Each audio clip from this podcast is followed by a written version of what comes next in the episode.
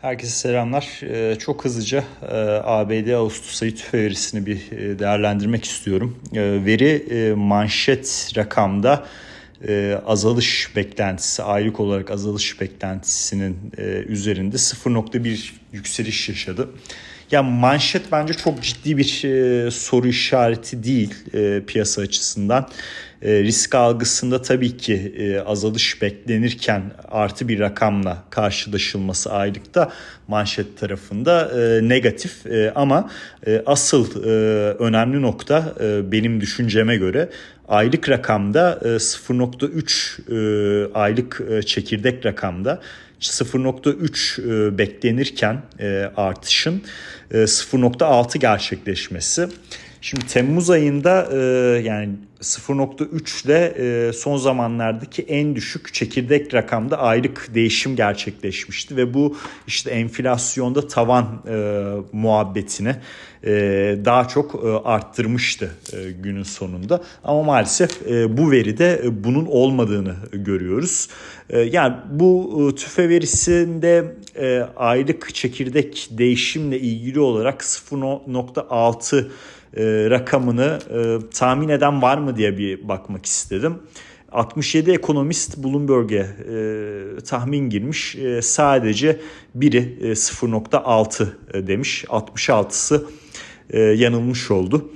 Bu yanılmanın ana nedeni e, açıkçası ben de e, daha olumlu bir e, veri bekliyordum. Bunları dinliyorsanız zaten biliyorsunuzdur. E, ama maalesef 0.6'lık e, çekirdek rakamdaki aylık değişim e, olumsuz bir e, veri risk algısı açısından en azından. Bunun olmasında ana nedeni e, kira fiyatları. E, gol yedik. E, Gersek e, kira fiyatlarından yeriz diye e, konuşmuştuk. E, oradan golü yemiş olduk.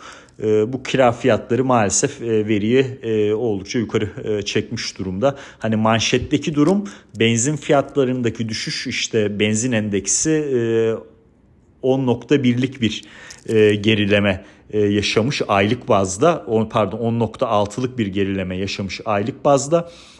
Yani shelter tarafı işte konut kiraları e, tarafı e, ve e, işte sağlık harcamaları, gıda fiyatlarındaki yükseliş bunları bir miktar benzindeki düşüş manşette dengelemiş oldu. Ama çekirdekte hani benzin tarafı tabii dışarıda bırakılıyor. Gıda tarafı dışarıda bırakılıyor. Her ne kadar ikinci el araç fiyatlarında bir düşüş olsa da gene 0.1'lik bir düşüş olsa da konut kiraları ve sağlık harcamaları ciddi olarak problem yaratmış durumda diye anlıyorum. Şimdi verideki detaylar bu. Tabii bunun sonunda ne oldu? Ee, yani özünde risk algısı negatif bir e, Ağustos ayı verisiyle, e, enflasyon verisiyle karşılaştık. E, sonuçları nelerdir? Eylül ayında artık 75 bas puan net olarak geliyor arkadaşlar. %100 piyasa bunu fiyatlıyor zaten. 2023 Şubat ayı ile ilgili olarak piyasa %4 politika faizi FED'den bekliyordu. O %4.2'ye e, yükselmiş durumda. Bu önemli bir ayrıntı. Şimdilik aklımızın bir köşesinde olsun.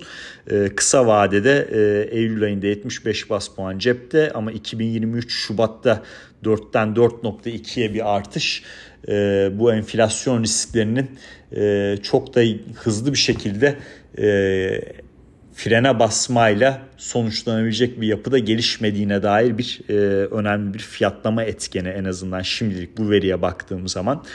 E, dediğim gibi veriyi e, tahmin etmek çok zor olduğu için e, yorumlar da çok hızlı değişebiliyor. E, yani dinleyenler sabah farklı, veri sonrası farklı konuşuyorsunuz diyebilirler. Haklılar. Yani sabah 4230'a e, doğru gitmesini beklediğim bir S&P 500 vardı. Şu anda 4000-4030 bölgesi içindeyiz. Yani bu bölgenin altında bir kapanışta yaparsak 3900-3915'e kadar e, bir gerileme e, olabilir. Arkadaşlar yani FED bir de enflasyon verilerinde yanılıyor. E, ekonomistler daha demin söyledim Bloomberg 67 tane ekonomist tahmin girmiş durumda. Sadece biri çekirdekteki aylık değişime tutturabildi diyeyim. E, dolayısıyla oldukça zor bir e, durum, oldukça zor bir e, zamandan geçiyoruz. En azından beklediğim yerden gol yedim. Hani beni teselli eden taraf o oldu diyebilirim. Şimdi ABD 10 yıllıklarında bu veriden sonra yükselişler sürüyor. Bu oldukça önemli. Gelişmekte olan piyasalar açısından da önemli bu arkadaşlar. 3.4 seviyesinin üzerine çıktık. Hani burada eğer 3.50'leri 2020'nin tavan noktası 3.50'yi geçersek 3.70-3.75'e kadar bir yükseliş yaşayabiliriz. Ya bu tabi dolar endeksinin daha da değerlenmesine yani 109.25 üzeri bir kapanışta 113, 111.3, 112.8 seviyeleri öne çıkacaktır. Kısacası euro dolarda 1.6 bir kapanış 0.97.50 e, 0.98 bölgesine kadar bir geri çekilmeyle sonuçlanabilecek bir yapıdan bahsediyorum size. Tabii GBP yani İngiliz sterlini, Avustralya doları vesaire bunların hepsi de dolara karşı değer kaybedecek bir kaybedecek bir yapıda olacaktır. Dolar endeksinin 109.25 üzerinde kapatıp 111 30 112 80 denemesini e, yapmasıyla e, altın için e, 1690 1700 destek bölgesi önemli. Bunun altında 1675 e, seviyesi e, destek seviyesi önemli çıkıyor.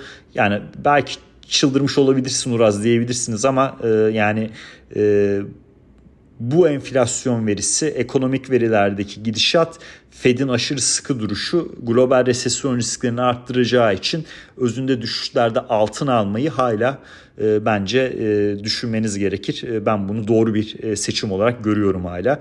Reel getirilerdeki yükseliş 10 yıllık reel getiriler 1.02 seviyesine ulaştı. Hani e, 2021'in e, ortasında kimse bu seviyeleri hayal edemezdi muhtemelen. Bu tabi Bitcoin üzerinde bir e, satış baskısı yaratıyor. Altın üzerinde de satış baskısı yaratıyor dediğim gibi. Ama altında e, bence bir alım fırsatı bu. Bitcoin tarafında 20 bin seviyesi destek olarak tekrardan e, öne çıkabilecek e, bir noktada diyebilirim. E, verinin e, detaylarını yazılı olarak okumak istiyorsanız ve piyasa yorumlarını e, Tradeall sayfası e, analiz, temel analiz segmesi altında ABD TÜF, TÜFE verisi Ağustos 2022 analizine bakabilirsiniz. Dinlediğiniz için teşekkürler. Yarın sabah görüşmek üzere.